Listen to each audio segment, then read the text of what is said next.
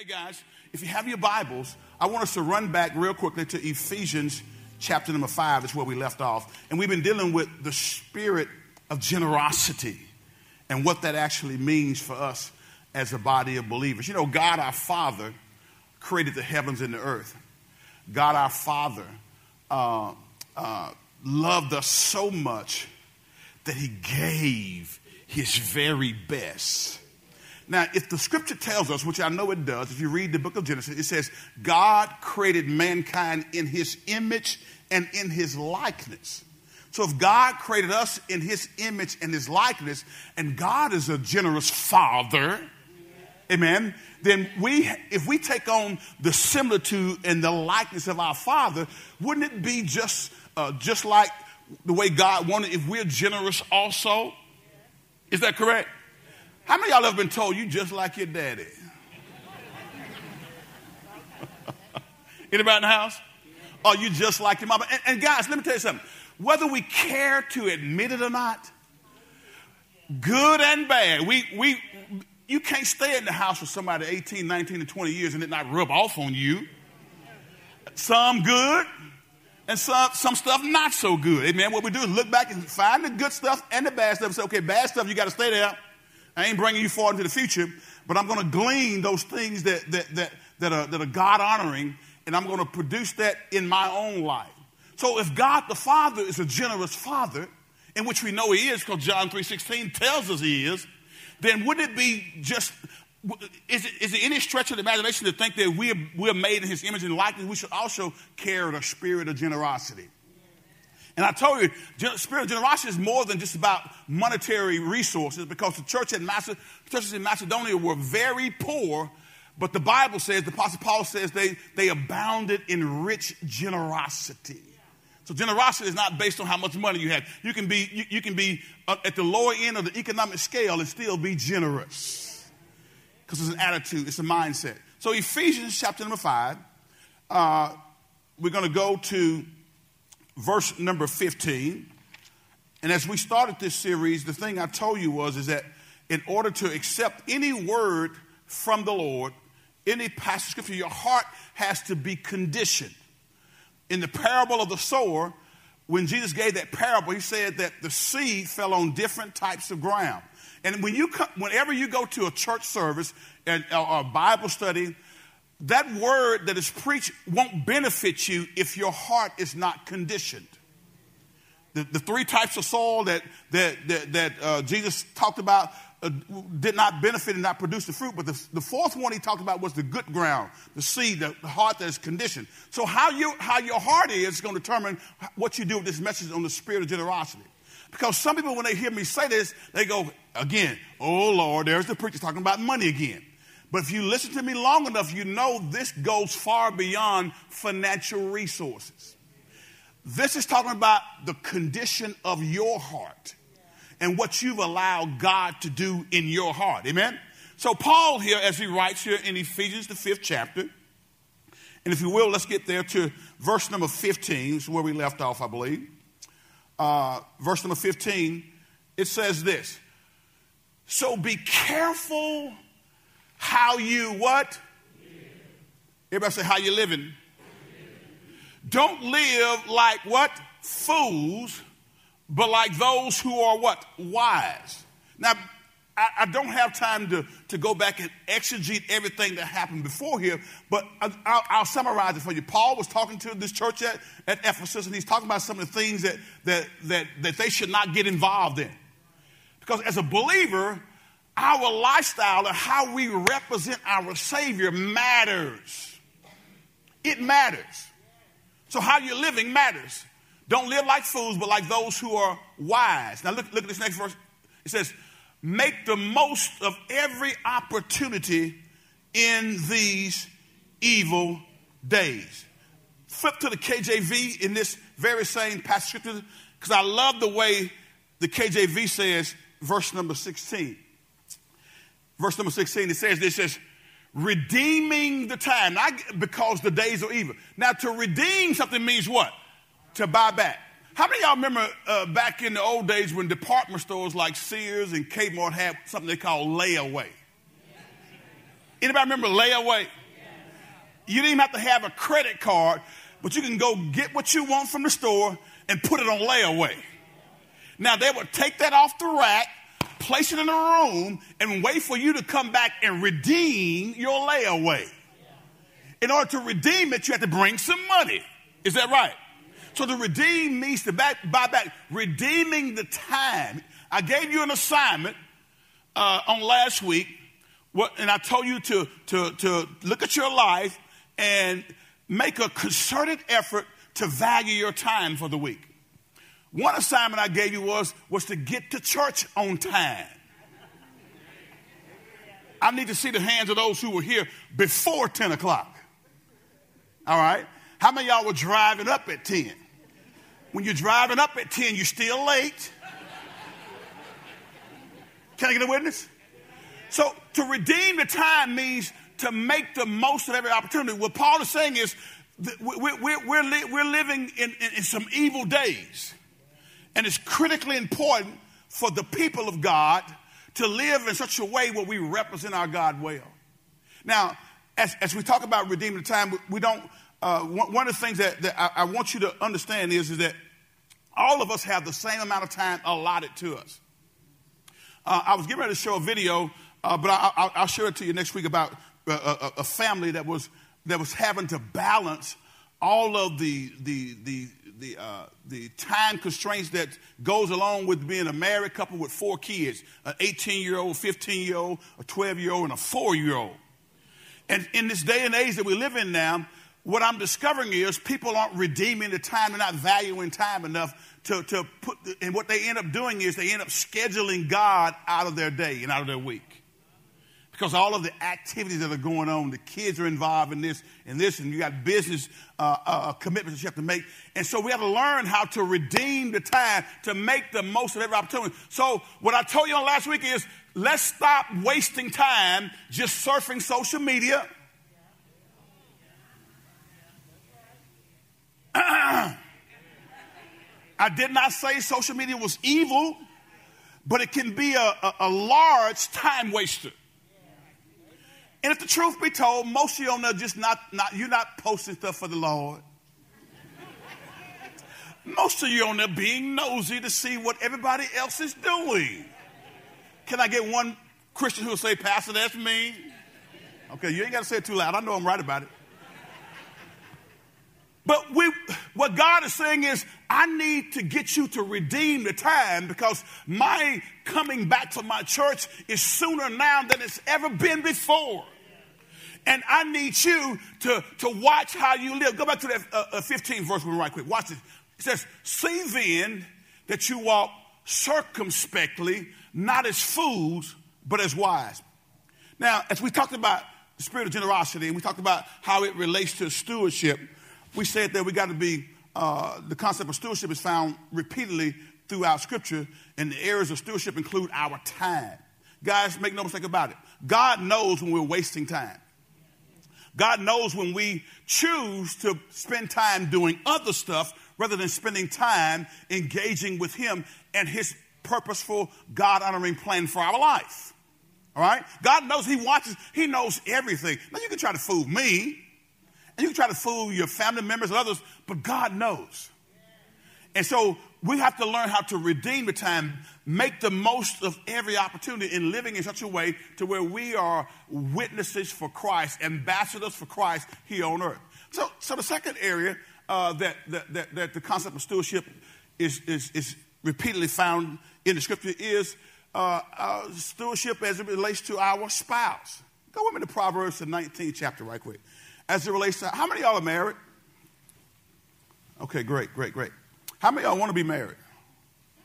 Okay, glory be to God. How many y'all say I'm gonna be like the Apostle Paul? My gift is singleness.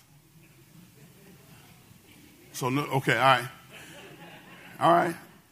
You may not have the gift of singleness. Okay, that's, that's okay. But while you are single, enjoy life. As a matter of fact, Paul said this. Paul said, "I wish that you all were like I am." Not married because now you could give yourself more freely to the Lord. Do y'all realize that? When, you, when you're single, you can pour all of your energy into serving God. You don't have to worry about somebody getting mad at you for staying at the church too late. Am I right about it? If you decide to go on a mission trip, you ain't got to check with nobody. You said, I'm going. But when you're a part of a family, you do have obligations that you have to take care of. So it, it, it is a fact that if you're single, you can give more time to the Lord, right? All right. So, but, but watch this. Go to Proverbs, the 19th chapter. So listen to what he says here. Start at verse number 13. I, I want to share this with you because Satan is shooting all of his fiery darts toward the home. It started even in the Garden of Eden, guys, because God uses the family unit to give a tangible picture of how Christ connects with his church. And I'll show you that uh, in, in Ephesians, the fifth chapter, a little bit further down, that he uses the marital relationship to show us how Jesus connects to the church. And anything that God uses, Satan seeks to abuse.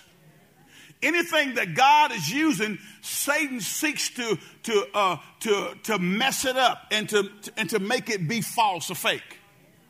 Are y'all with me today? So, Proverbs 19, verse number 13. I'm going to read it from the New Living Translation. Listen to what he says. A foolish child is a calamity to a father. Can y'all read that with me?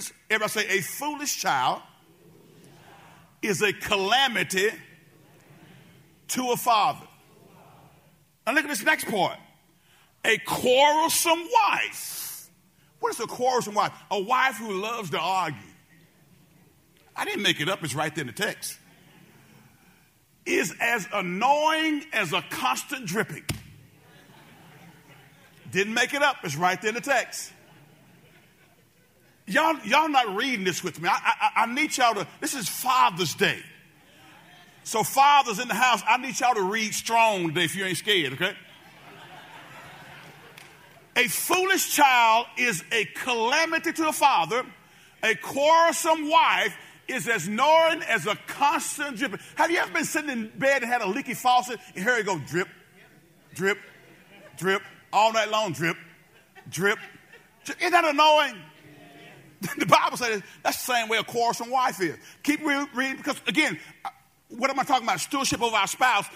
Husbands, we, we, we need to, to, to honor our spouse, our wives.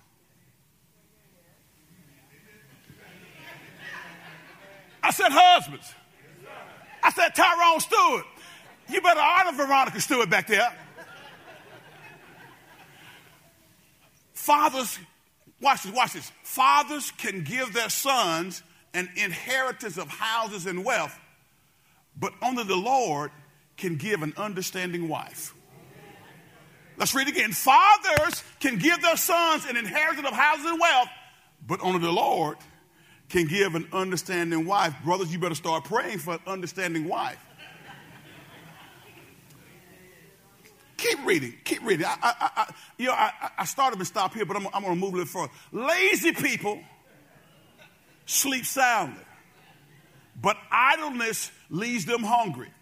When you're lazy, you ain't to eat. Next verse. Come on, let's go. Here we go. Keep the commandments and keep your life. Despising them leads to death. Let's go.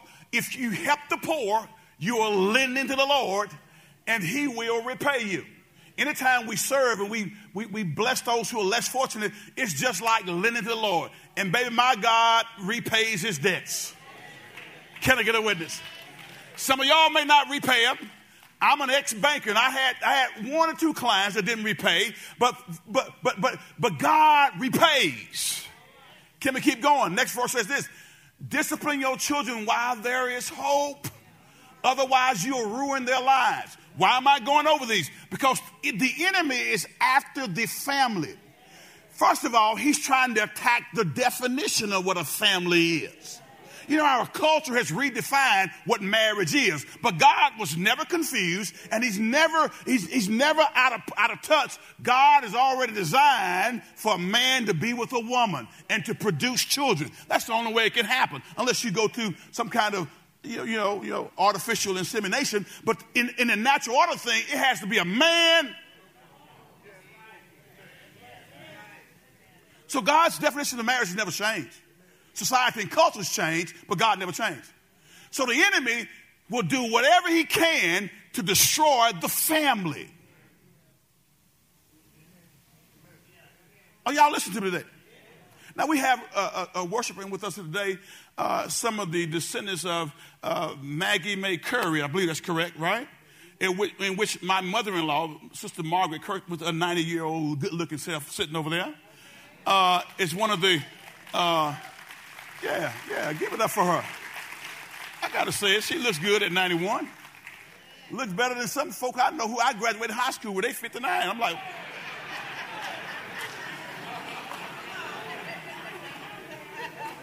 Yeah. You ever run into some folks you like? You go look in the mirror and say, Do I look like that? She looks good, doesn't? Now, now listen, listen to me carefully. We know that every family has some level of dysfunctionality. Okay? So you can sit there and look like, like we got it all together, but nobody has it all together because we're sinful men. And, and, and for some of us to have come through some of the things that we came through to be where we are today, it's nothing but the grace of God. Hello? So you ought to thank Him for being where you are today. But make no mistake about it. The enemy is after the family because God uses the family to advance His kingdom principle. God created the family before He did the church. Uh, so, so watch this. Discipline your children while there is hope. Otherwise, you'll do what? You're going to ruin their lives. For all the parents who, who, who refuse to discipline, talking about, well, you know, I'm not going to do like my mom did. And maybe you, you shouldn't do like your mom or your dad did because some, something your mom and dad did may not have been kosher. Some have went overboard, but, but you better do something. The Bible says foolishness is, now let, let me say this. The Bible says foolishness is bound in the heart of a child, but the rod of correction will drive it far from him. I'm not talking about child abuse. I'm talking about physical corporate punishment that, that's needed on occasion. It's not for every child, but for you to say that's, that's, that's, that's unbiblical when the Bible says it's, it is biblical, then what I'm saying is, God, you don't know what you're talking about. Because I'm, I'm wise, I got an education. I, I, I know more than you, God. I, am telling you, the Bible says a, a child left to himself will bring his mother to open shame. Why? Because the enemy is after the family. Discipline your children while there is hope, otherwise, you'll ruin their lives. Verse number 19, let's go. Hot tempered people must pay the penalty. If you rescue them once, you're going to do it again. Listen to what he says. And some of y'all out there are hot tempered, can't control your anger, and if somebody rescues you once, they're going to end up doing it again. All right? I said it before and I'll say it again. If you're in a relationship, single lady with a, or a, a married lady with a man who's angry and is beating on you, leave. You heard me. There ain't no spiritual boldness and stand there and let him whip you upside your head. That was never God's design. Physical abuse happens within Christian homes. I'm talking to the church now. I'm talking to the church. And we got to make sure until that person can get counseling and shows that he is redeemed and he goes through a process, you stay where you are. You can love him on the other side of town. I can't believe some of the advice that some, some denominations have given women to go back into an abusive relationship, uh, and, and some end up getting uh, losing their lives because somebody misinterpreted what Scripture says. See, when you start doing that kind of stuff, you've already left the vows. You, you that person has left the vows because a husband should love and uh, their wife like Christ loved the church. Am I right about it? Let's read next two verses. Let's go, guys. It says, "Get all the advice and instruction you can, so you will be wise the rest of your life." Please, please, please, don't ever put yourself in a position where you can't be told something new. Amen. Study to show thyself approved. And study means be consistent. It don't really mean study like this. It means be consistent in the things of God. So you can rightly divide the word of truth, okay? So you can make many plans, but the Lord's purpose will prevail. Now go skip, let's go to Ephesians the fifth chapter and look at verse number 30 right quick. So I'm, I'm, I want to share with you why it is that the enemy shoots for the family why he seeks to destroy the family unit. Why he doesn't want the husband, wife, and the children to be together. Okay? And if, if they are together, he wants it to be dysfunctional because God uses the family to illustrate how he relates, how Christ relates to the church. Amen? Since the relationship between Christ and the church is beautifully pictured in a godly marriage, Satan is coming after that thing. So look at Ephesians, the fifth chapter, verse number 30 with me right quick. Let's go there right quick. If we can pop it up, guys. It says, and we are members of his body. Next verse, 31 says this, as the scripture says, a man leaves his father and mother and is joined to his wife, and the two are united into one. KJV says the two become one flesh. Verse number 32 says this. Let's go. This is a great mystery, but it is an illustration of the way Christ and the church are what? So, what's a great mystery? You got to ask questions of the text. If I read this, I'm gonna say, it says this is a great mystery, but it's an illustration of the way Christ and the church are one. Well, let's skip back up to verse number 21, if you will, right quick. Are y'all still with me today? See, we're talking about the spirit of prosperity, and as it relates to our spouses, husbands, and wives, we should we should uh, exercise great care and stewardship over the one who we're in connectivity with, who we're married to, who we're in covenant relationship with. Uh, you know, one of the things that Maria and I have done uh, well over 25 years is we, we've invested time, money, energy, and resources in, in marital relationship because we know that strong marriages make strong families. Strong families make strong churches. Strong churches make strong communities. Strong communities make strong states. Strong states make strong nations. And that's why the enemy is after the family because that's what that's the root of it. It's starting the Garden of Eden, okay? He wanted to bust it up. Can I put it that way? He wanted to take God's plan and, and, and, and, and slice it in half and put uh, husband and wife against one another. And look what the text says. And further, submit to one another out of reverence for Christ. Next verse, let's go. Verse 22. For wives, this means submit to your husbands as to the Lord. All right? For a, a husband is the head of his wife, as Christ is the head of the church. He's the savior of his body, what? The church. Now, all this is happening before we get down to verse number 30 and 31, okay? Watch this. Uh, next verse says what? As the church submits to Christ, so you wives should submit to your husband and everything. guys, for, for the longest, people have taken the word submission as a bad thing. But really, what it means is I'm going to yield to the leadership of the one who God connected with me with. I'm going to yield to the one who God connected me with. It does not mean that a woman is ever to be subservient or slave.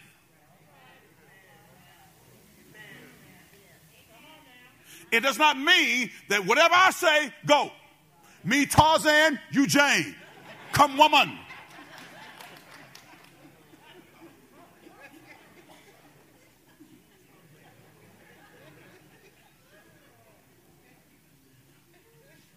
The Bible says this to husbands it says, dwell with your wife according to knowledge. So that means that there's something that I have to learn about my spouse that in my natural inclination, I just don't know. Can I get one amen out, out of you, brothers? Some stuff I just don't know. I have to, I had to, and I still am learning. Because with, with a man, you tell him something, you show him something, he locked into that. But with a wife, she'll change. Not, necessarily for the, for, for, for, for the detriment, she just changes, but the husband be still locked into what you told him 10 years ago. You told him 10 years ago, this is what I want, but now she's, she's evolved a little bit. And now she wants something different, and we still focus on what she said 10 years ago. So we got to dwell with her. Am, am, I, am I the only one here? Huh? A, a, a, man can't necessarily understand in the natural order when he asks his wife, when he knows, how many of y'all husbands know your wife to the point to where when she has a certain look on her face, she don't have to say a word, but you know something not right. You walk in the house and you can feel. Am I helping somebody here? The tension in the room. And then what we can't understand is when we say, What's wrong, baby? You say, Absolutely. That still boggles my mind. She'll say nothing when there is something wrong, but what I've learned to do, if I say I learned, say Pastor has learned, I learned not to push the issue. Because the woman I'm married to, I don't know about yours, Barney, but the woman I'm, they sisters, they kind of got some likeness going on with them. I kind of observed that. But what I've learned to do is, is wait till she's ready to talk. Because I used to push it. Come on, I know something is not right. Come on, you got to tell me right now. We got to discuss this on the spot. But what I learned was, is that in, in proper time, when she's ready to talk, she'll talk. So I just go on about my business. I don't, I don't, I don't sweat it, Kenny. I don't, I don't, I'm not sitting there wondering what's wrong. When she, when she get ready to tell me, she'll tell me. And she'll, she can't hold it for too long. It's to come out. But guys, we got to, we got to, we got to, we got to dwell with them according to knowledge. So the text says, at the church submit to Christ, so your wives should submit to your husband in everything. Next verse, let's go. For husbands, this means love your wives just as Christ loved the church. He gave up his life for her. Guys, fathers, our love for our spouse is on the same level that Christ's love is for the church. Sacrificial love, love that, that, that loves you even when you act unlovable. Because most of us, if we're really honest about it, and, and I, I pray that you will evaluate your own self, most of us love conditionally. Oh, I got one. Thank you, Stafford. I got most of us love conditionally. If you act the way I want you to act, if you do what I want you to do, then my love just exudes. But if you don't do what I expect you to do, if you don't act the way I want you to act, then I withdraw my love. Oh, I thank God that my Father in heaven doesn't do me like that. Oh, I, I thank God that, that, that when, he, when he saved me with my messed up self, huh? When he pulled me out of the mucky, marry clay of sin, placed me on a solid rock, say, I thank God that he doesn't love me conditionally.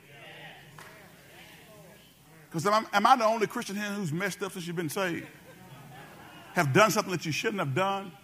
Not proud of it, huh? But, but, but, but we, we fall, we've fallen along the way. But God still loves us. And he says, husband, this means love your wife just as Christ loved the church and gave up his life for her. Next verse, let's go, guys. To make her holy and clean, washed by the cleansing of God's word. Next verse, he did this to present her to himself as a glorious church without a spot or wrinkle or any blemish. Instead, she will be holy and without fault. Next verse, in the same way, husbands ought to love their wives as they love their own bodies. For a man who loves his wife actually shows love for himself. Let's keep going, guys. No one hates his own body, but feeds and cares for it just as Christ cares for the church.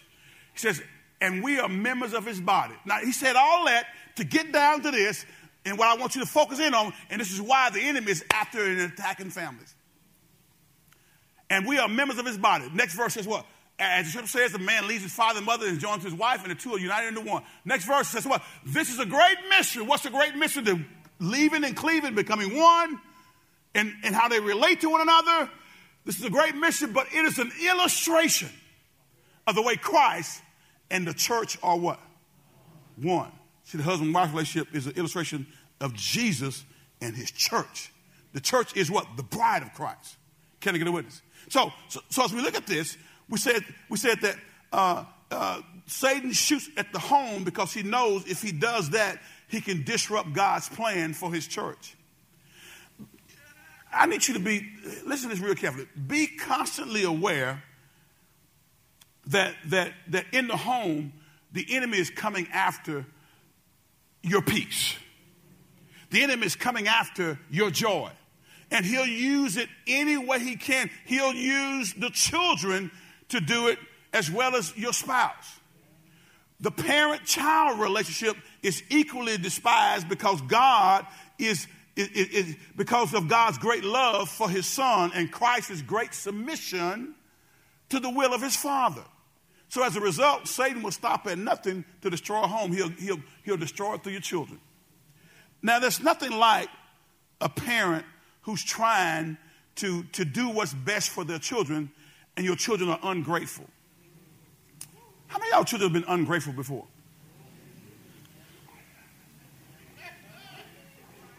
All right, them little rascals have been ungrateful. Come on. They may be good. Listen, I thank God. I thank God for my children. Like I told you, uh, all three of them are blessing. They, they work with us in ministry. But, but they some sinful little creatures too. but I mean, they, they are fallible. And there are times when they can be ungrateful. Right? Uh, where's, where's Junior? Junior somewhere. My son. Uh, think, yeah, he's up there working sound today. Uh, I'm proud of that young man. He's getting ready to graduate from the Louisiana Tech University with his degree in professional aviation. Super proud of him. Uh, did, a, did a yeoman's job and get to that point, but he can be ungrateful sometimes.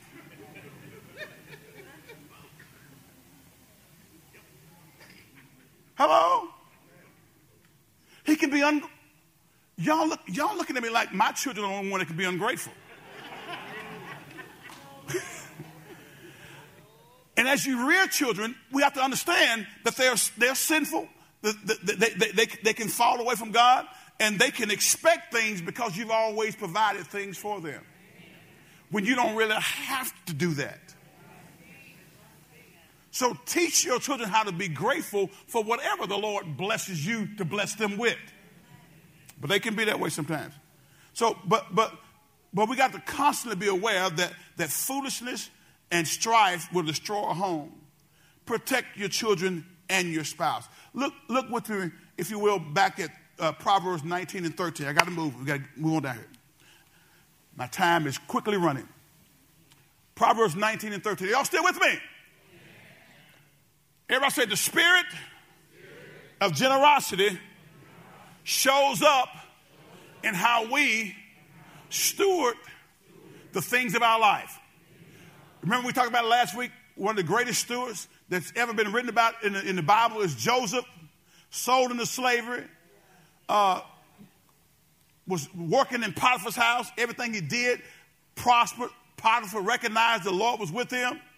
And then the devil gets in starts to disrupt that peace. But God ultimately moved him up to be second in charge of all of Egypt And because he was with Joseph at all times. And guys, I want to tell you that, that w- when the Lord is with us, when he's walking with you, it doesn't matter who's against you. Greater is he that's in you than he that's in the world. I don't know why you spend so much time wondering about who don't like you and who don't want you to succeed or who hate. Why y'all? Why are you talking about haters? Walk with God, do what God told you to do, and forget that stuff. Because whether you do good or do bad, people are going to talk. So let them talk about how the Lord blessing you, how the Lord making a way for you, how God is showing you favor in your life, how He's elevating you, amen, in, in, in kingdom agenda principles, and you're, you're going about doing the work of ministry. Stop worrying about what people are saying about you unless what they're saying about you is some sinful stuff that you've been doing. Back up. I, I heard that go over somebody's head. If somebody is talking, let it not be because you're in sin. And I can show you scripture after scripture that talks about this. When you're being talked about, let it be because you're advancing kingdom principle. That you're showing the love of Christ which the enemy hates for you to show. So he's going to come after you because he don't want you to be real with people and show the love of God to them. Okay? Y'all with me? Now watch this, watch this. A foolish child is a calamity to a father. So children, hear me carefully. I, I, you know, how many y'all are still in your home with your parents right now? Let me see hands. Children, uh, how many y'all are young adults but you still lean on parents? Do we have any young adults in the house? Okay. How many y'all are past 30 and still have to kind of pitch off of mom and dad a little bit? You don't have to raise your hand. I know it happens. right? Don't, don't, don't give your parents heartache. As a matter of fact, the Bible says, it's, it, you know, the Bible even says that when you do that, you end up putting yourself in a position to where your life may be cut short. Are y'all with me? It, it, the scripture says, and I'm paraphrasing, obey your parents. It's the first commandment with promise that it may be well with you and that you live a long life. Obey your parents that it may be well with you and you may live a long life. Obey your parents, assuming they tell you to do what's right according to the word of God. It's better to obey God than man, right? But obey your parents so it may be well with you and you live a long life. I am convinced that there are some young adults who are struggling now because they didn't heed the wisdom of a God honoring, a God fearing parent, mother and father who were trying to tell them the right way to go, but they chose to go their own way. Okay? I don't know about you, but I've learned that the Word of God is true and faithful. I've learned that God is better than anything that the world can offer me. I've learned that my God loves me in spite of me. So I'm going to honor him all the days of my life. You know, so Solomon is writing this. He says, A foolish child is a calamity to a father. Calamity means it's just, it's just something that's not good, okay? And a quarrelsome wife is as knowing as a constant dripping. He says some other things too. Uh, I want you to turn with me uh, to, if you will, go to Proverbs, uh, the 17th chapter, verse number 25. So if we're gonna if we're gonna carry a spirit of generosity as we relate to our spouse, and by, by as a byproduct of that relating to our children, there's some things that we got to keep in mind. Proverbs 17, verse number 25. Because the, the admonition in Proverbs about a foolish child is directed at both the parents and the child. The parents' part is to lovingly correct and train their children.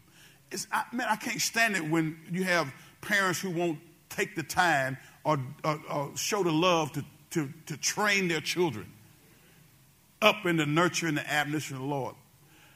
The reality is that sometimes we have some bad kids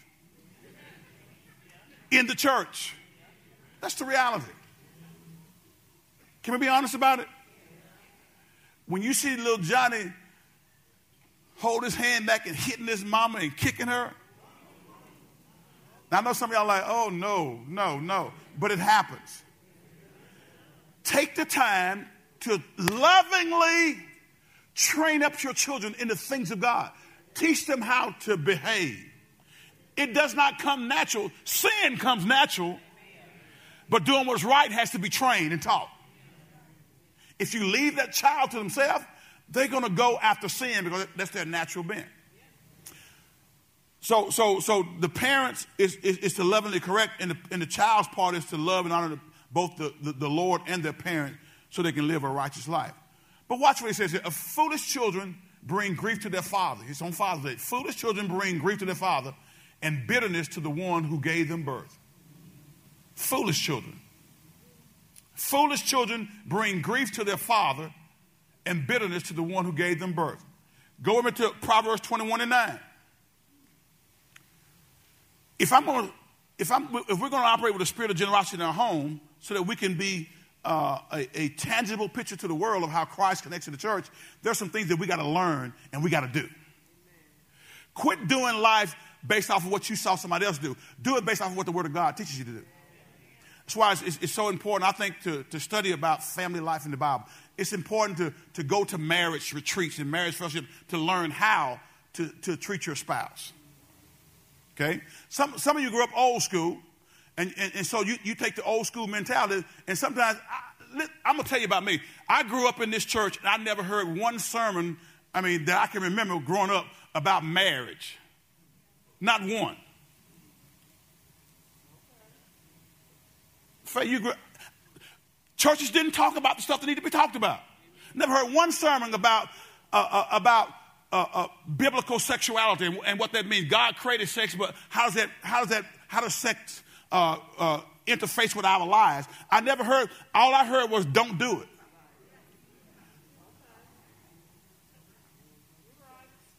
And we need to talk about what the Word of God says about sexual immorality. Stop covering it and teach about it. so that you'll know how to keep yourself and you'll know how to treat the one who you're married to. So they could be sweet all over the house, including the bedroom. But you don't know nothing because you hadn't studied anything. Somebody, some of you need to turn to Song of Solomon and listen to Song of Solomon rap. We won't do it today because Song of Solomon is almost. But really, it's, it's, it's, it's actually a personification of the love that God has for the church. And he uses that to show us how, how much God loves us, just like a man loves and desires a woman. How many men in here love and desire not a woman, but your wife? I said, How many men in here love and desire your wife? My hand is raised. I said, Men, how many of you love and desire your wife? To have conversation with her, to commune with her, to, to, to know what's going on on the inside of her, to, to hear her share her feelings and thoughts, rather than you sitting there with the remote control. You know what I learned? Everybody say he learned. Everybody say he didn't always know. But say, thank God he learned. I learned, Alia, that there are certain times of the day that my wife wants to talk to me and share what's going on on the inside of her. And I, I think I shared this testimony with y'all. I used to try, when, I, when it's time to go to work, I would get up and get out there and go to work. But what I discerned, teacher, was my wife, your sister, amen, loves to talk in the morning.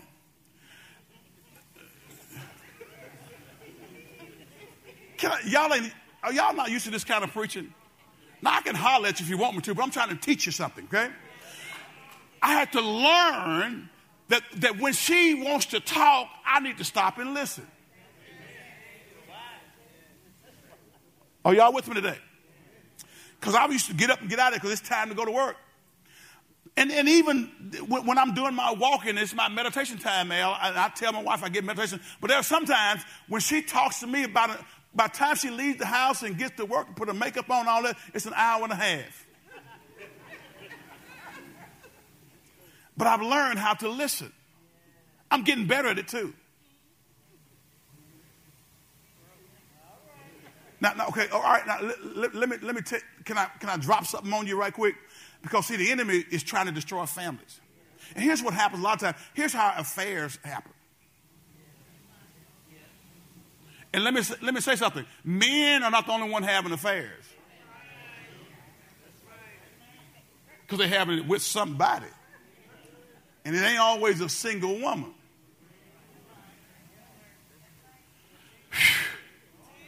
There he goes. but let me tell you how it starts. See, we got, we got some men, some fathers who don't take time to listen to your spouse. But Joe at work listens. Joe at work laughs at every one of her jokes. Joe at work brings her coffee.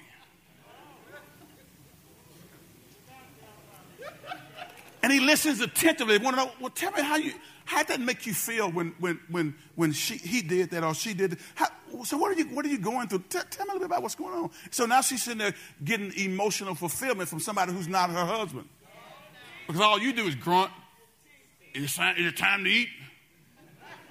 When the game coming on? Now you didn't do that when you were trying to get her. Or zip. You didn't do that when you were trying to get him.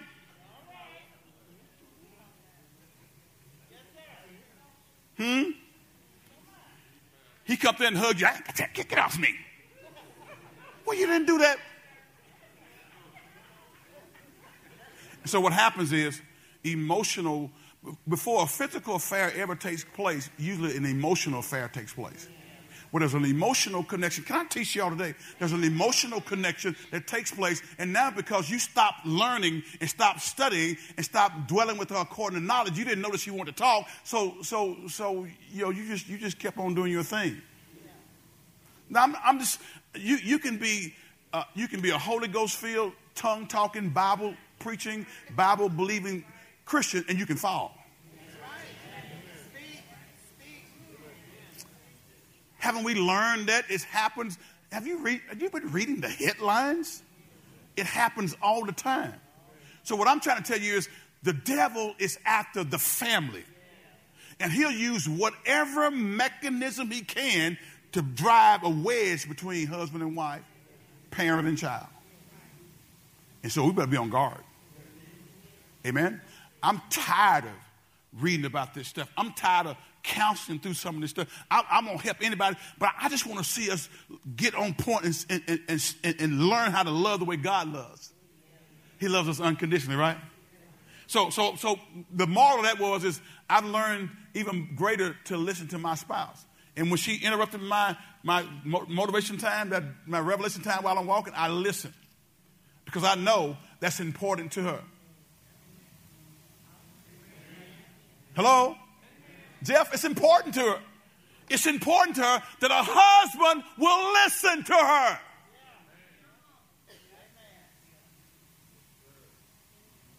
It's better to live alone in the corner of an attic than with a quarrelsome wife in a lovely home. You got that big house in the suburbs, but he, Solomon said it's better to live alone in the corner of the attic, not just the attic, get over in the corner. Get over in the corner in the attic because you got a quarrelsome wife because you, you hadn't been listening to him and now so she, she just out there. Can I give you one more? I'm going to give you two more. Proverbs 21 and 19.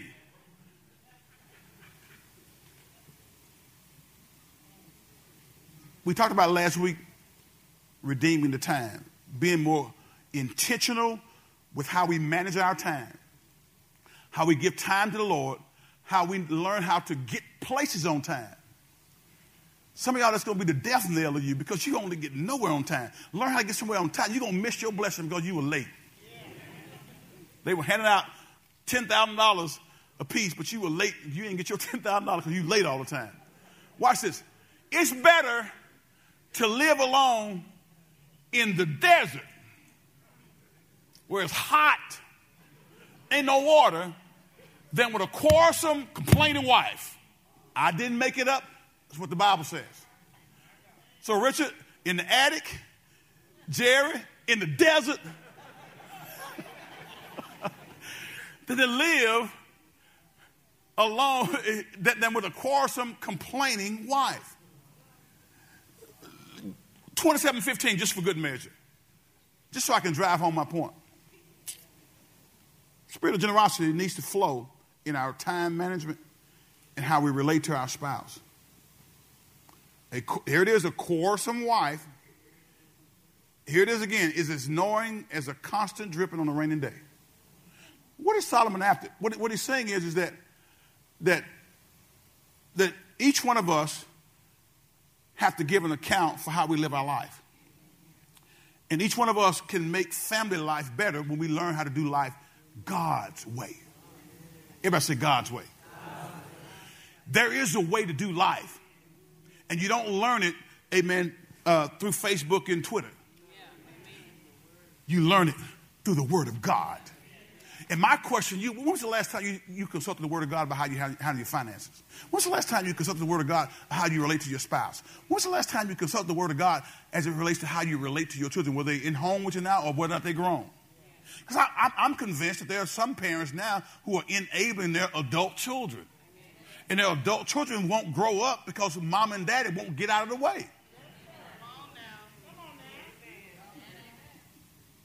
And God is saying, step back, give them to me, turn them over to me, and I will deal with them. But every time I bring a consequence, you step in and stop the consequence.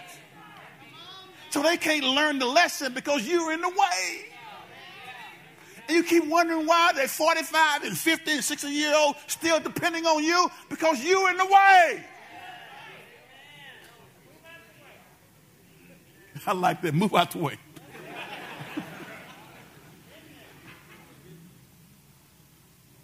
now, now, now, keep in mind, I, I, got, I, got, I, got, I got to help you, and, and my time is about out. An understanding wife is more valuable than property, than riches, honor. She's a gift from God. Y'all this from Proverbs 18 and 22. Let's go there right quick. Proverbs 18 and 22. So on this Father's Day, this, this, this message may not be a Father's Day message. And I, I, I, I hope it helps some fathers and some mothers and some children. Because how we do life, redeeming the time, Paul said it in Ephesians, make the most of every opportunity. Okay? Redeeming the time because the days are evil. How we live life in our family unit will dictate and determine how God can use the family unit to bless the church. Okay? So if husband and wife come to church all mad and frustrated because home life is bad, then it's going to impact how you serve. I don't care what you say. I can't preach right when things aren't right with, with and the Keatrice Kirk Adams and myself. I don't know about anybody else. I can't fake it that good. So when we were in that little old building over there, I remember one time, uh, the last time I, we came to church and we were upset with each other before we got there. I called her back to the study and said, Listen, baby, I can't go out here and do this with us being not on one accord. I said, I'm asking you to forgive me for my part in the situation, um, and I pray that you will. And she forgave me, and I forgave her for her part. And I walked out there with a clear conscience. Because too many of us are trying to do life, and we won't get our home life right. You all up in the church trying to serve the Lord, but your home tore from the floor. And God says your first ministry is at home. Get yourself right with your spouse. Learn how to, to rear your children and, and get on one accord in the things of God. And then you prepare yourself to be able to serve in the house of God. The man who finds a wife finds a treasure and he receives favor from the Lord. Let's go to the KJV. I love the way the KJV reads in this one. Proverbs 22 and 18. Glory, not 18 and 22. Whosoever findeth a wife findeth what? A good thing. And obtaineth what? Favor of the Lord. How are you managing and how generous are you in your relationship to your spouse, your wife, in particular, fathers? But, but let's flip this thing. Spouses, wives, how generous are you towards your husband?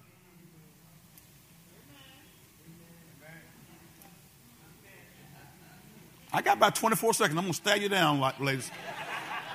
How many of you are honoring your husband, reverence him, and respecting his leadership of your home? Or do you have to take over all of uh, everything? Now, listen to me. I, am one who believes uh, that, that, that, that a, that a, uh, a, wife is a helper that's suitable for a husband. So we talk about partnership together.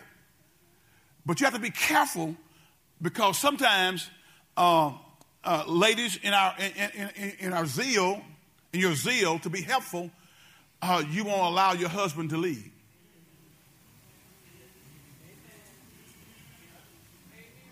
Can I use the term shack bully?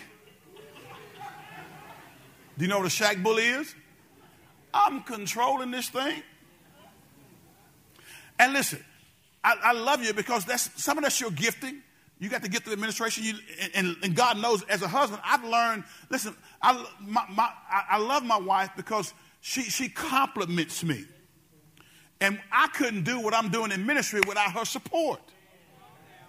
I'm just telling. Can I talk to you like a common everyday man, which I am? And so we work in partnership together. She understands uh, the role uh, of the husband, so she supports me. And there are times when we when we when we we disagree and uh, we disagree to disagree, right? But I love the support I get because it makes me strong. It, there's things that I don't have to worry about that she take care for me. Kenny, there are things that Sherry takes care for you, you don't have to worry about. And there others in here can, can, can know and understand that when you have a spouse who's supportive in, in your work of ministry and your, in your role as a father and as a husband, it, it is a joy to have that. Amen? Amen? So, as I close, whoso find the wife, find a good thing and obtain it favor of the Lord. Now, understanding wife is more valuable, again, than any money that you can have. And she's like that virtuous woman in Proverbs 31. So I want to encourage you as we look at the spirit of generosity, be, be generous towards your spouse because God connected you together. Be generous. The spirit of generosity should flow in your home. Amen?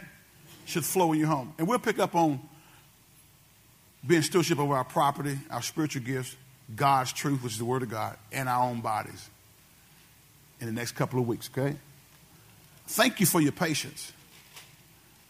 I thank God for you. And I thank God for Him being a loving, giving Father who gave His very best for us. Father who loved us. Every head bowed, every eye closed.